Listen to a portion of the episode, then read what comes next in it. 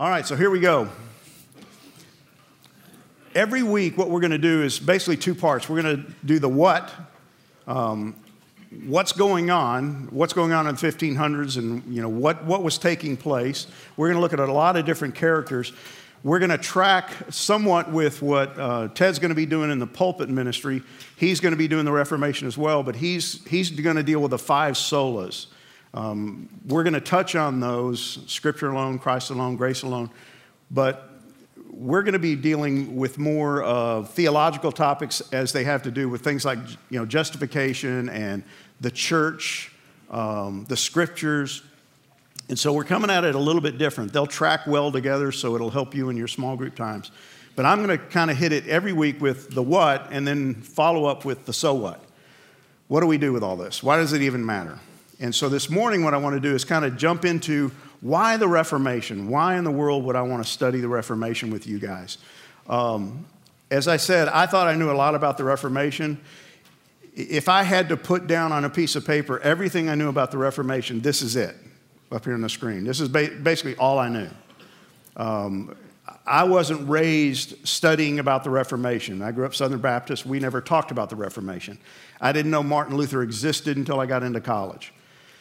And so, but I did know, I'd heard about the 95 Theses. I'd heard about things like the Inquisition. I think I got that from Monty Python.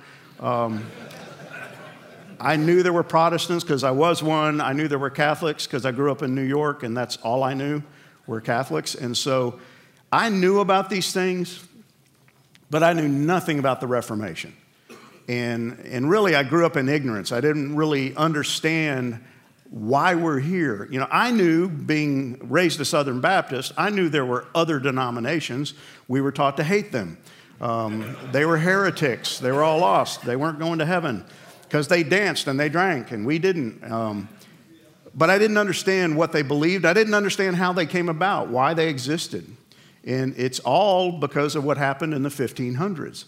And so this happens to be, this year is the 500th anniversary of the Reformation, 1517 to 2017. And so October is when we celebrate the Reformation typically. Now, most of us don't. We don't treat it like Easter but there are some households that do celebrate the Reformation. Um, and it's in October of 1517 when Martin Luther nailed his 95 Theses to the door of the church in Wittenberg, okay? And we'll talk more about that as we move along. It's, it's by far one of the most significant events that ever happened in human history. Um, you may not know that, you may not agree with that, but uh, hopefully as we go through this, you'll see that it, it was incredibly significant.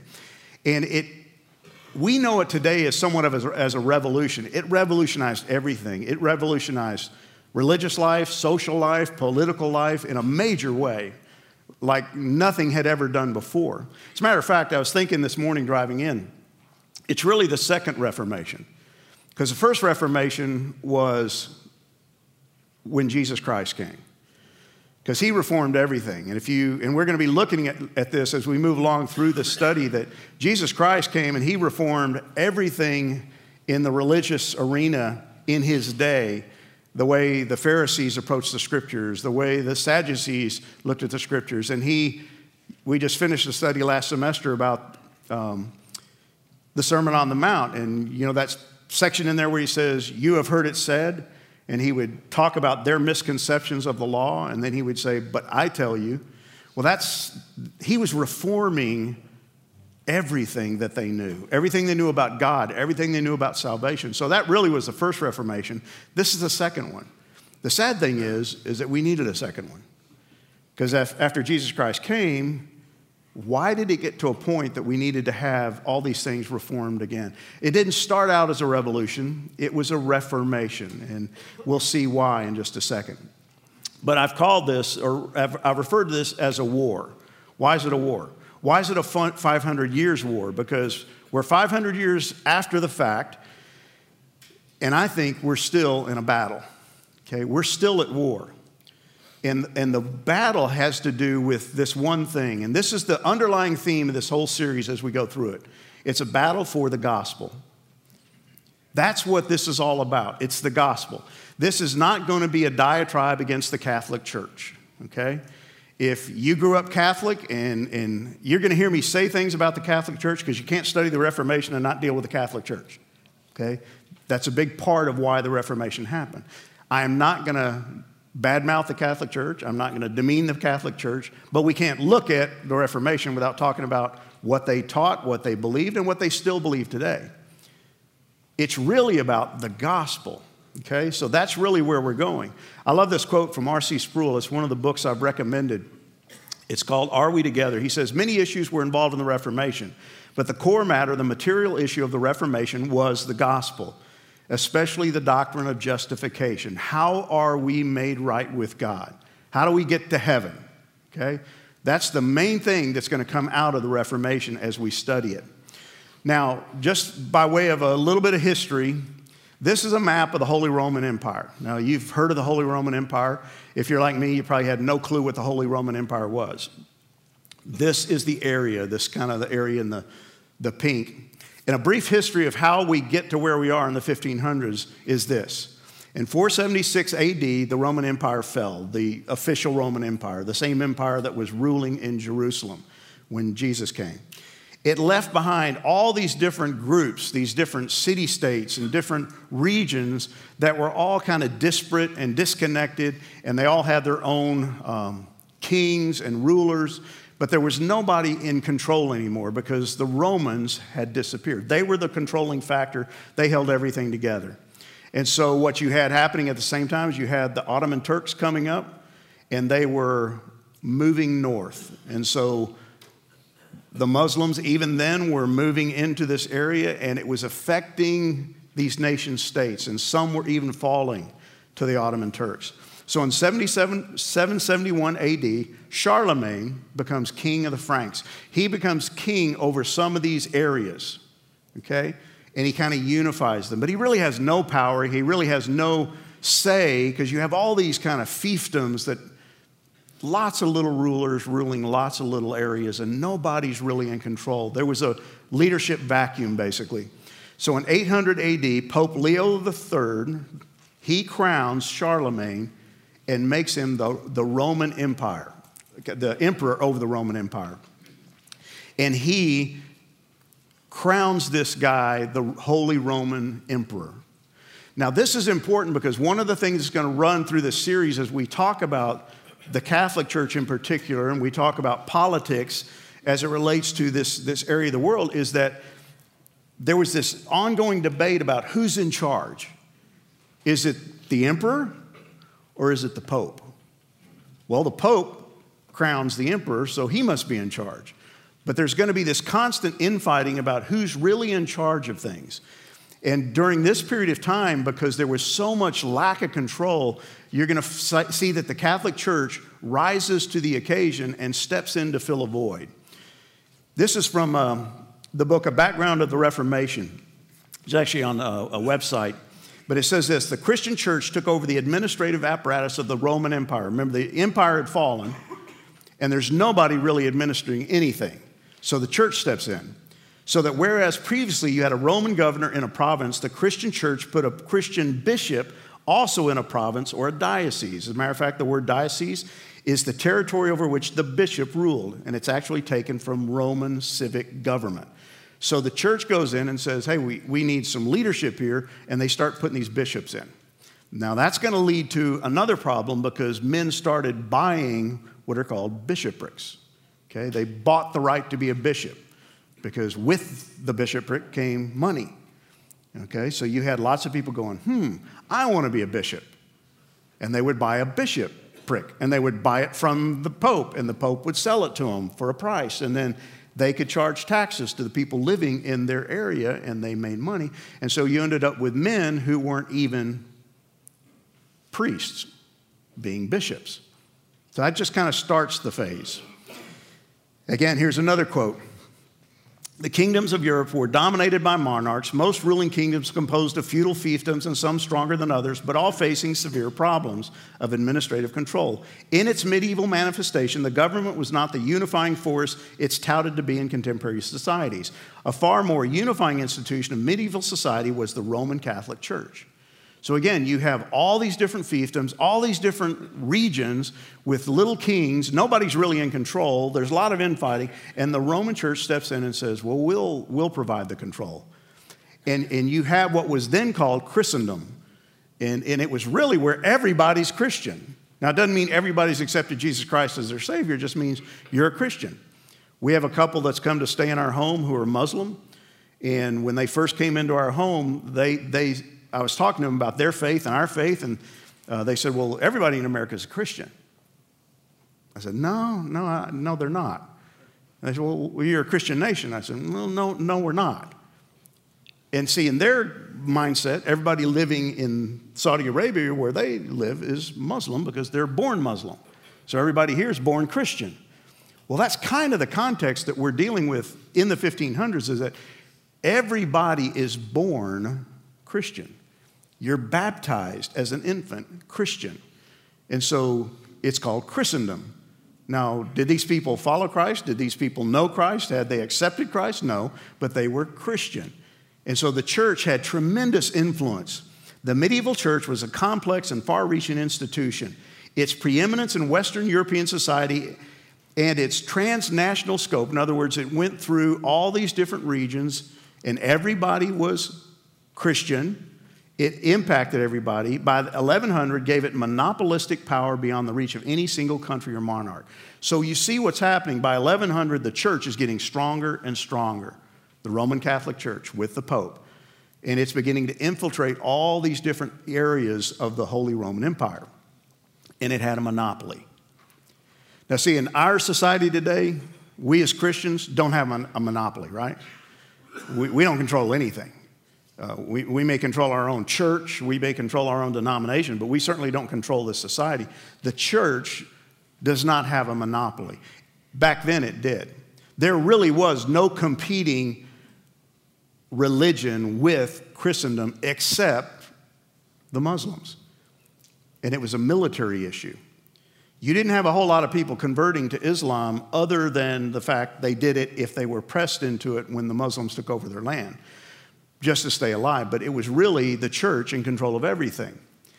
They controlled the marketplace, they controlled politics, and they influenced every area of life to, the, to this degree. These are some of the things they controlled in your life. If you lived during the 1500s, during the medieval ages, this is what they controlled. They controlled your marriage. You couldn't get married without the church. You couldn't get an inheritance without the blessing of the church. You couldn't get an education because all the education was provided by the church. All the universities were church oriented universities. There were no secular universities, there was no UT. Okay? Yeah, hook them. They're, they're, they didn't exist. There were monasteries, there were convents, there were all kinds of institutions. Everything was controlled by the church. You had to be baptized as an infant by the church. All the orphanages, everything was controlled by the church. So you can see that the church had tremendous influence. And I love this uh, quote from Hans Hillerbrand. He says, Rarely has any society since been so strongly, so completely, and so comprehensively permeated by what? By the church as that of the late Middle Ages. Indeed, the label used to describe this all embracing political, social, and religious phenomenon was Christendom. And you've heard that phrase before, you've seen movies, and it just simply meant that everybody was under the control of the church. The church had power. The church wanted power, and I think initially it started out right in the sense that we want to impact all of life, and the church should.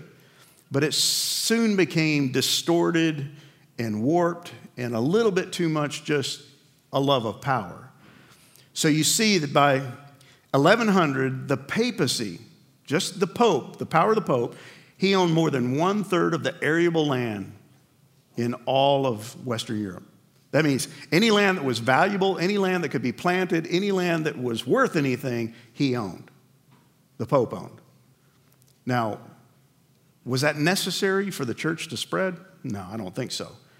But there was this desire for power and possession. So by 1300, the church claims a God given universal monarchy as the vicar or the substitute of Christ on the earth. This is where it starts getting squirrely. This is where the church starts to really claim that it has power that it really biblically doesn't have.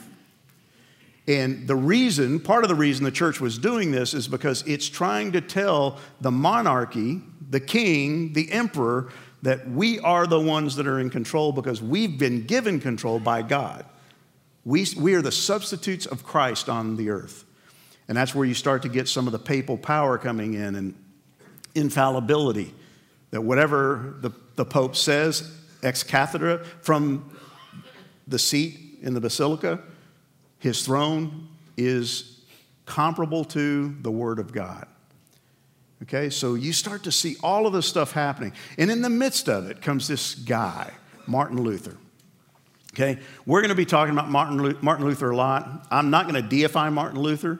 I'm going to show his warts. Um, Martin Luther was a wonderful man, a great man, but he had flaws just like you and I.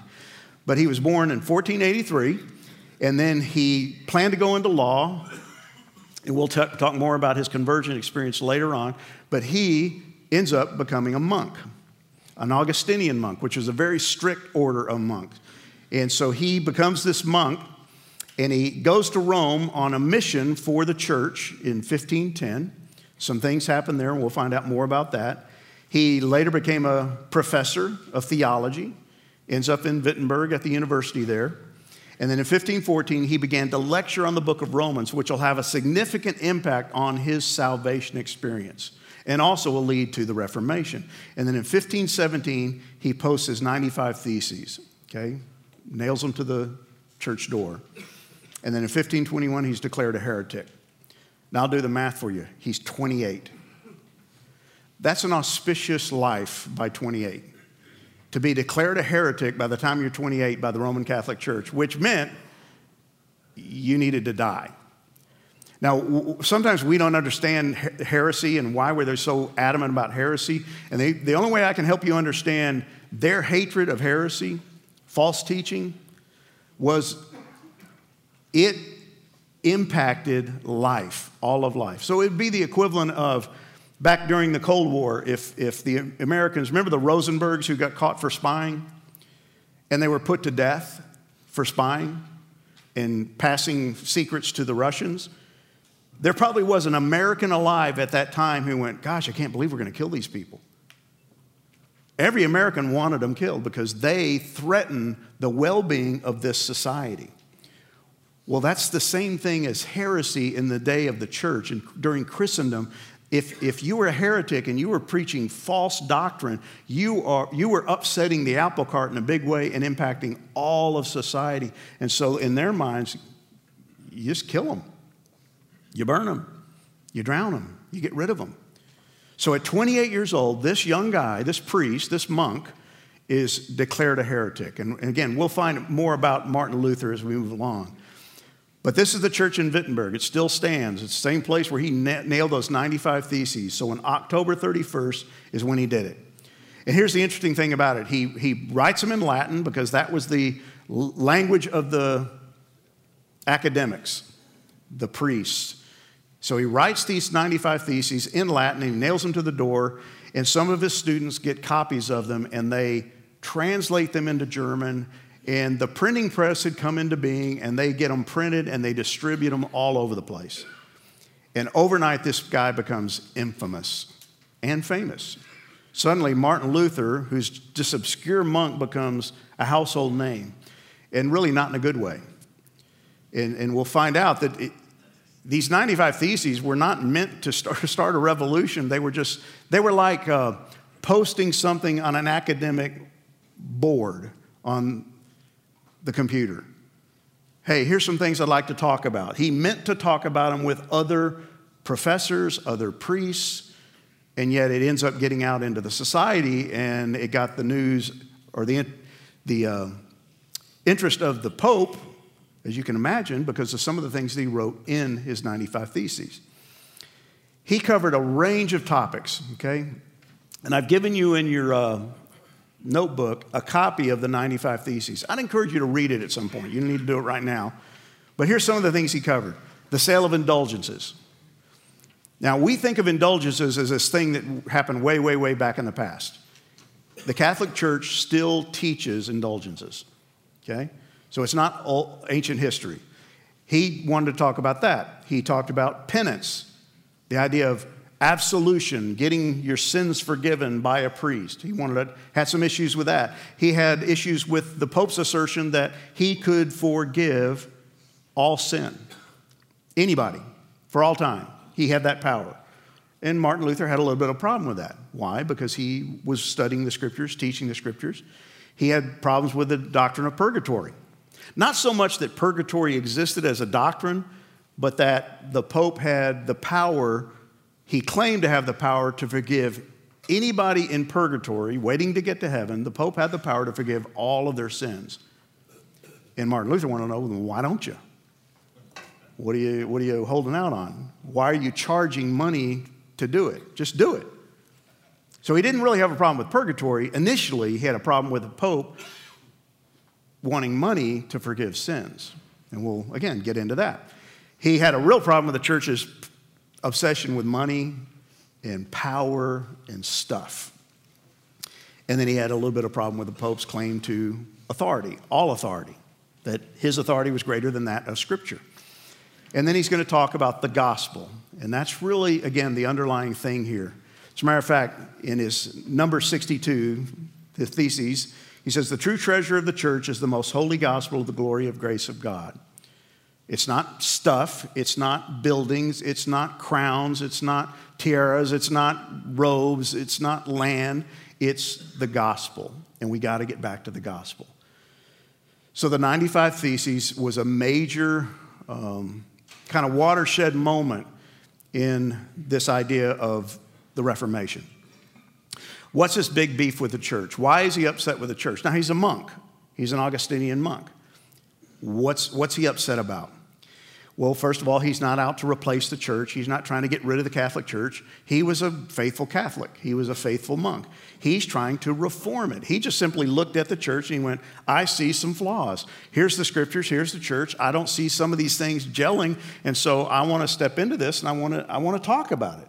That's really all he started out to do was just to talk. And the reason was because by the 16th century, the mid, early to mid 16th century, the church was in a really sad state.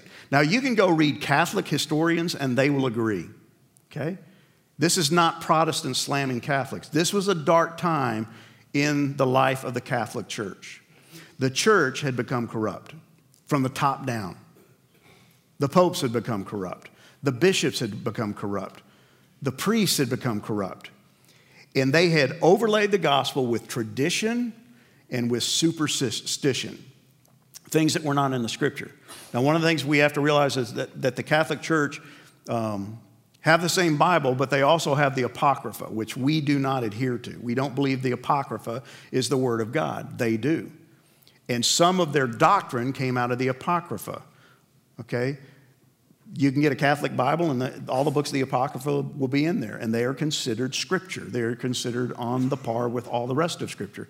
We don't believe that. And from that come what we believe as Protestants superstitions, things that don't really gel. Matter of fact, John Foxe, who wrote the Foxe's Book of Martyrs back in 1563, so not long after this, he says, We had too many churches, too many relics, true and fake, and we'll talk a lot about relics, too many untruthful miracles. Instead of worshiping the only living God, we worship dead bones.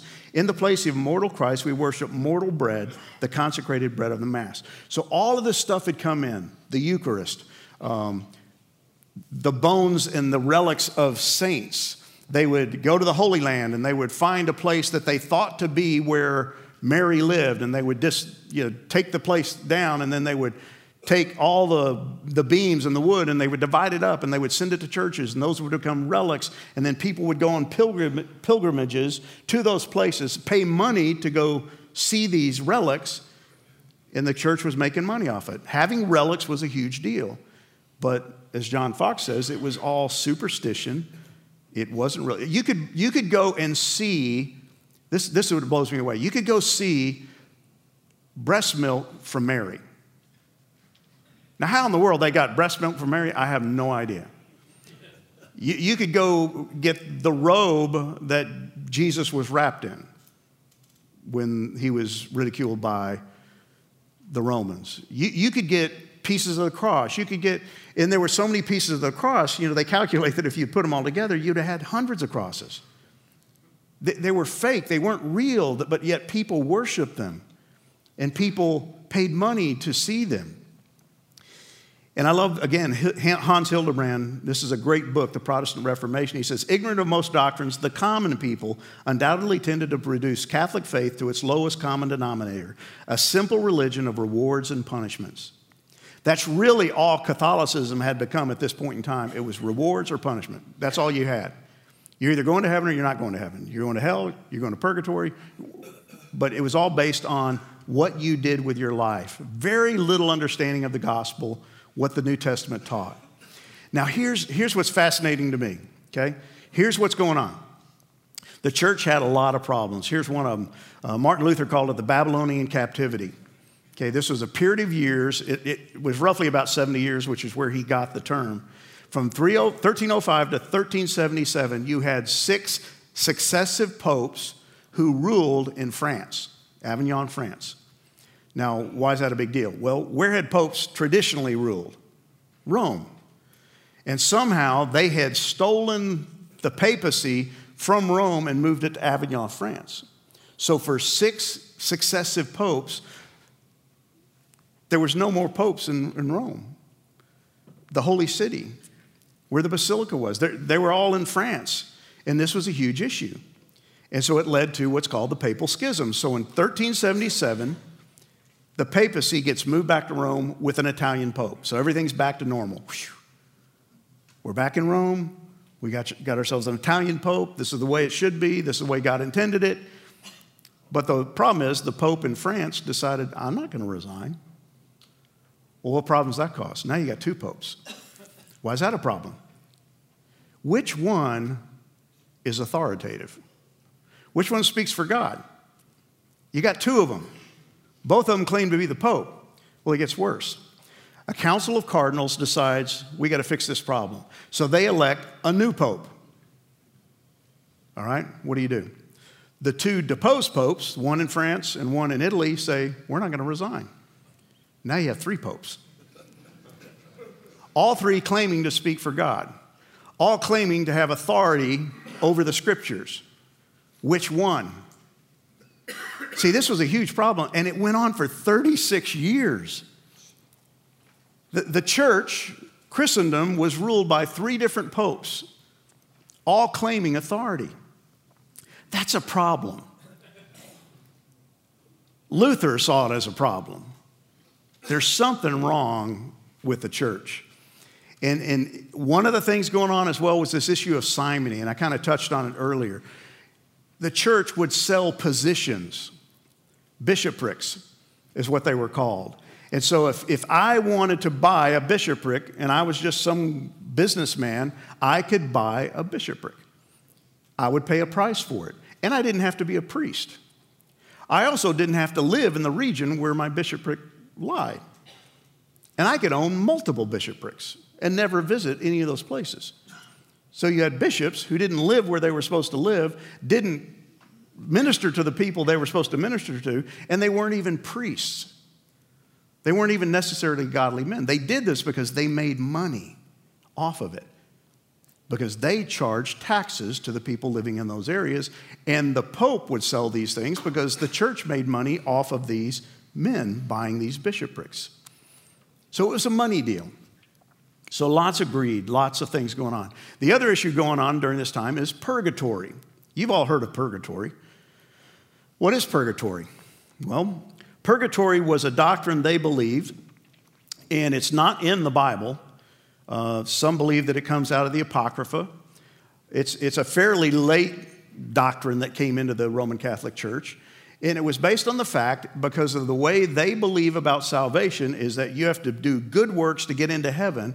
Well, nobody can do enough good works in this lifetime to get into heaven. So there's got to be a holding place where you go. You don't go straight to hell, but you go to purgatory. And in purgatory, you continue to do good works. And so by the end of purgatory, hopefully you've done enough good works to get into heaven because it's all about doing good works. Purgatory was a temporary holding place for all who failed to do enough good in this life to earn salvation and a place in heaven. So, purgatory was a very, very strong element in medieval life. You were sent to purgatory to purge your sins and to earn additional merits. So, you see this little illustration. This was their illustration of the purgatorial spiral that you were always working your way to the top. And you had to get to the top, so if you got to the top, then you could go into heaven. And so this is where indulgences come in. This is where prayer for the dead came in. All of this stuff had a role in medieval life. And unlike heaven and hell, purgatory was a place with a time limit. Its swan song, when it would finally be emptied of the triumphantly cleansed, was to come at the last judgment. But meanwhile, it might also encompass individual time limits appropriate to those who had various quantities of sin to purge. So if I live my life, I die, I go to purgatory, I still got some work to do. I'm not good enough to get into heaven. And the good thing for me, died, I've died and gone to purgatory. My kinfolk who are still alive can do good deeds for me to buy me time out of purgatory. They could buy indulgences. They could go on a pilgrimage. They could go look at the relics. And every time they did one of these righteous works, these works of satisfaction, it could buy me time out of purgatory. So all of this is circulating. You can see why this was so um, important to Luther. And I know I'm hitting you with a lot of quotes this morning, but th- I think they say it better than I could say it. And all of these are in your notes. But listen to this. According to Catholic theology, every sin you commit results in both eternal and temporal penalties. Eternal penalties afflict your relationship with God. They are spiritual and deal with your status in eternity. That's whether you go to heaven or hell. But since a sin against God is also a crime against your neighbor, sins must also be punished in this life. Hence the temporal penalties, which are paid in time.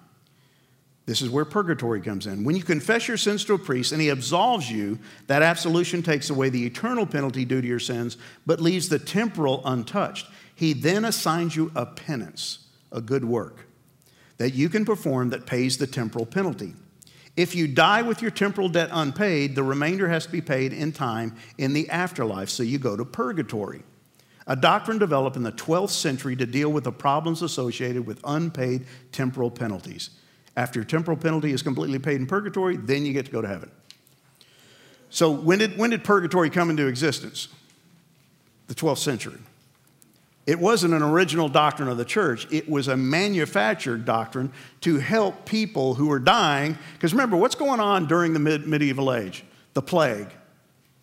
People are dying in droves by the thousands. And these people are dying and they haven't done enough good works. And so they came up with the idea of purgatory because so many people were dying who were obviously going to go to hell because they hadn't done enough good works. Well, they need a second chance. It's like a mulligan you're going to go to purgatory. You got plenty of time. It may take you 10,000 years, 10 million years. It doesn't matter because eventually you're going to get there because you'll have enough time to make this work out. Plus, you'll get help from home.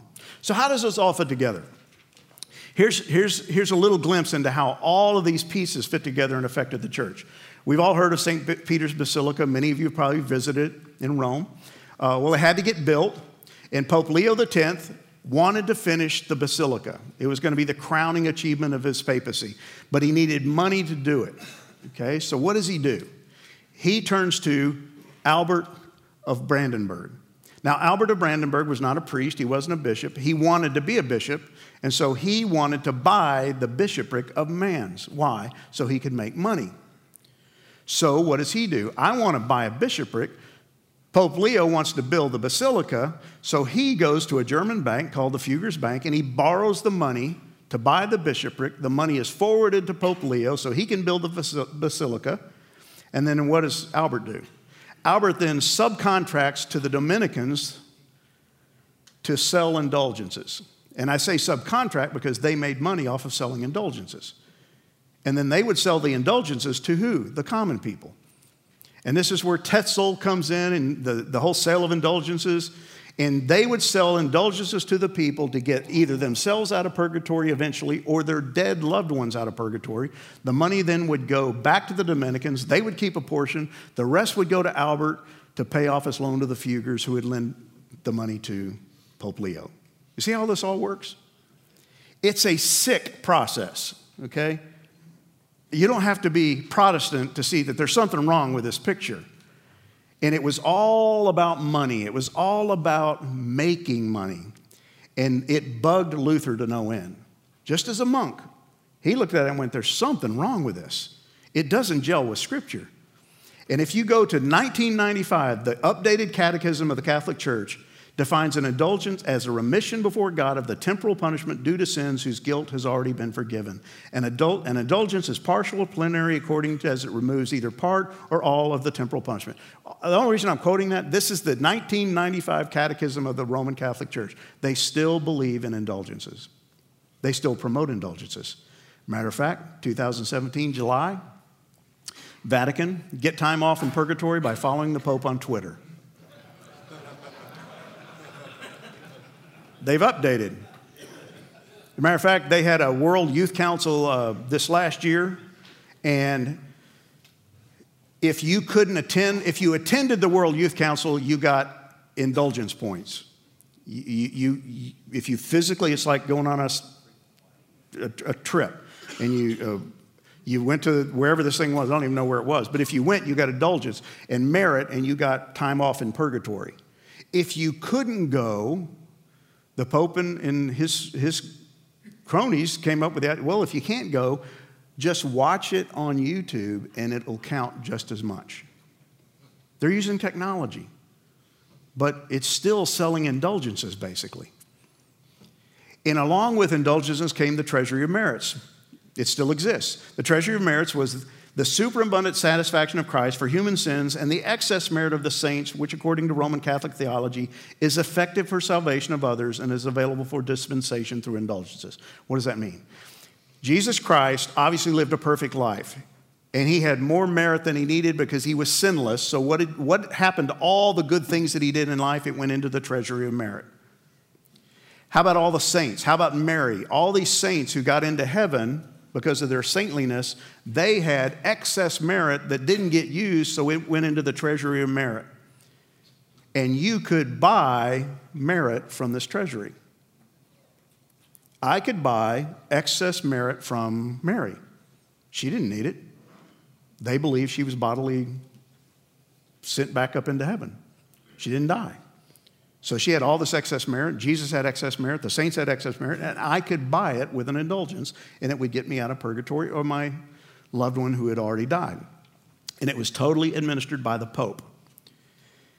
It was a collection of excess merits. And this is why the vast majority of the 95 Theses is about the, the indulgences and about this whole issue that the Pope had control over these merits. And, and Poor Martin sitting there going, and this guy struggled with his, his faith. He struggled with salvation. He struggled with, I'm a sinner and I'll never be good enough to get into heaven. And you've got all this extra merit, give it to me. If you control it, just give it out. Why are you making people pay for it? And the vast majority of the people who are doing the paying are the poor. And that was his problem, that was his struggle. The only way you could get access was by buying an indulgence. So in Theses 32, he says, Those who believe that they can be certain of their salvation because they have indulgence letters will be eternally damned together with their teachers. You can tell Martin had a problem with this. Just because you bought a, a letter that says you've been let off, you'll be damned. It's not going to buy you anything. It's not worth the ink it's written with. It's vain to trust in salvation by indulgence letters, even though the indulgence commissary or even the Pope were to offer his soul as security. Don't buy it. Now, you can also see why this got him into trouble with the Pope, right? And Albert. Because Albert's sitting there going, wait, wait, wait, wait. I'm making money to pay off my debt, and you're bad mouthing indulgences, and you're trying to rile up the common people, and that's how I make my money. You can also see why the Dominicans didn't like what he had to say. And so this issue of indulgences got Luther into a whole lot of trouble. So what? Okay? What do we do with all this? Why does it matter to you? Why does it matter to me? I love this quote from George Santayana. He says, Those who cannot remember the past are condemned to repeat it. He's actually the one that said this. See, I think there's a lot for us to learn here because we live in a day and age when there is a lot of falsehood being taught as Christianity, that's taught as scripture, and it's not. And the only reason Martin Luther, Calvin, and others were able to see the falsehood, falsehood is because they spent so much time in this book. And I want you to spend time in this book. I want you to know the truth so that you can spot falsehood, or you'll live to repeat these same mistakes.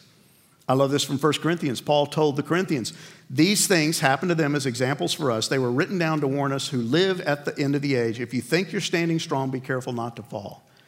See, we can sit there and go, well, we're, we're, so, we're 500 years past the Reformation. This stuff doesn't exist anymore. Yes, it does. And what you're going to see is that the vast majority of the issues that Martin Luther had with the Catholic Church are still resident in the Catholic Church. And again, I'm not here to badmouth Catholics. I'm just telling you their doctrine has not changed. Now, their methodology has changed, but their doctrine has not. And I'm not saying that they're not Christians in the Catholic Church. I believe there are many. But most of the time, it's in spite of the doctrines of their church that many of them don't even know about. What they teach about salvation, justification. So the gospel, in my mind, in five, 500 years ago was under siege. It's still under siege. It was under attack then, it's under attack now. It was watered down, it was diluted. It's the same thing today. And we got to be aware of it. And wealth and power had replaced spiritual relevance.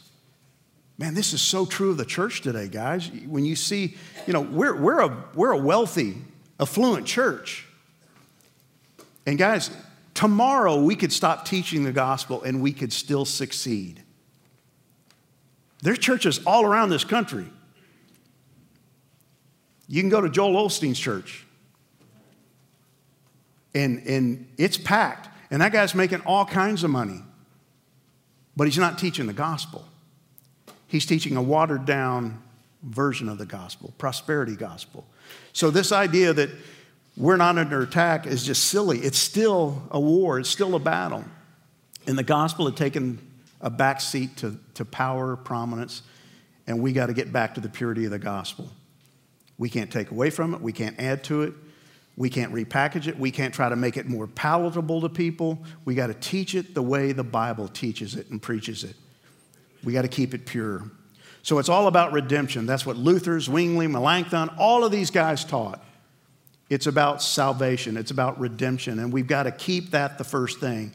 The message of salvation, justification, and sanctification. What did the Catholic Church teach? What did the Protestants try to bring into the equation? And really, all the Protestants, for all their faults, for all their flaws, and they had many of them, was just trying to go back to what did the New Testament teach about salvation? What did Jesus teach about salvation? And it reminds me of Paul in Galatians when he told the Galatian believers, he says, Even if we or an angel from heaven should preach a gospel contrary to the one we preach to you, let him be condemned to hell. Those are strong words. Why? Because he felt strongly about it. As we've said before, and I now say again, if anyone is preaching to you a gospel contrary to what you receive, let him be condemned to hell. If anybody preaches a different Jesus, a different gospel, a different way of salvation, he should be condemned to hell. That's how strongly Paul felt about it. And Ulrich Zwingli said, Those who say that the gospel is nothing without the confirmation of the church err and blaspheme God. In other words, if you have to have the church to get saved, if you have to have the Pope to sell you merits, if you have to have indulgences given to you by the Pope, then you err and you are blaspheming God because that's not the gospel. There is no purgatory, there is no holding tank. And so I want to wrap up with this. Think about these statements, guys, because they're very important. It's not enough to say Jesus is the Son of God. Because everybody in Christendom, 15, 17, 18, 19, 20, would have said, well, yeah, Jesus is the Son of God. And there are people today who say Jesus is the Son of God. But think about this. Once, when Jesus was in the synagogue, a man possessed by a demon, an evil spirit, began shouting at Jesus, Go away. Why are you interfering with us, Jesus of Nazareth? Why have you come to destroy us? I know you are the Holy One of God. Here's a demon who knows Jesus is the Son of God, but he's not going to heaven. So just saying it with your mouth doesn't make it so. It's not enough to believe in God. James says that you believe that God is one, you do well. Even the demons believe and shudder. At least the demons shudder. See, there are people today who say, Well, yeah, I believe in God. I believe there's a deity. It's not the same thing, it's a different kind of gospel. It's not enough to claim belief in the gospel. Why? Because there are all kinds of gospels out there. That's why Paul told the Galatians, I'm astonished how quickly you're deserting the one who has called you by the grace of Christ and are turning to a different gospel, a different version of salvation, a different version of justification. That's what was happening in the 1500s, and it's still happening today. And it's not enough to proclaim Jesus. Paul told the Corinthians, You happily put up with what anyone tells you, even if they preach a different Jesus than the one we preach. What's a different Jesus? A Jesus who was just a man, a Jesus who was just a good teacher, a Jesus who was morally righteous and good, but he wasn't the Son of God, a Jesus who didn't die on the cross and therefore didn't resurrect. Those are versions of the gospel that are being preached today in churches all across this country. It's a different Jesus. And according to Catholic doctrine, they preach a different Jesus. He wasn't enough because you had to do more. It wasn't about justification in Christ alone, it was about justification in Christ plus your justification you earned by your merits, your good deeds, your good works. That's a different gospel, and it's dangerous. So here's what I want you to talk about this morning around your tables. In this first one, guys, I really need you to be honest and I need you to be kind because this could blow up in my face. Take a few minutes to go around the table and share your religious background. What denominations or denominations did you grow up in, and how has it influenced you? I know there are guys in this room who grew up Roman Catholic. I know there are guys who grew up Church of Christ. I know there are guys who grew up, uh, you know, Church of God, Baptist, Methodist, Episcopalian. Share that because it's going to influence how you hear this. And what I don't want you to do is, you grew up Catholic? What is wrong with you? you know, you're Episcopalian? That's like Catholic. That's just like a diluted version of Catholic. No, I don't want you to fight about it. I want you to share it because it's going to be important to how you receive this information, how you process it. Secondly, discuss why you think the understanding of church history is important to us today. I think it's very important. And if you have time, have someone read Galatians 1 8 through 9. Why do you think Paul had such strong words to say about the gospel? In what ways do we see a different gospel being preached today? I think this is going to be a fantastic study. I know I've hit you with a lot of history, a lot of information, but guys, this sets the tone for where we're going next week, which is the, the role of the scripture in the life of the believer. And Calvin and Luther and Zwingli and all these guys put a high stock in the scriptures. And so that's where we're going next week. Let me pray for you. Father, bless these guys as they talk around the tables. May they be open and honest, and may they be accepting of one another. And may, Father, may this just be the beginning of a relationship that they build with the guys around their table, that we could grow deeper in our relationships with one another, but more importantly, with our relationship with you, as we realize what we have received through Jesus Christ. And again, doesn't come from men, doesn't come from a church, it comes from you the gift of salvation, the gift of justification. And I thank you for that. So bless these men as they talk, and we pray this in Jesus Christ's name. Amen.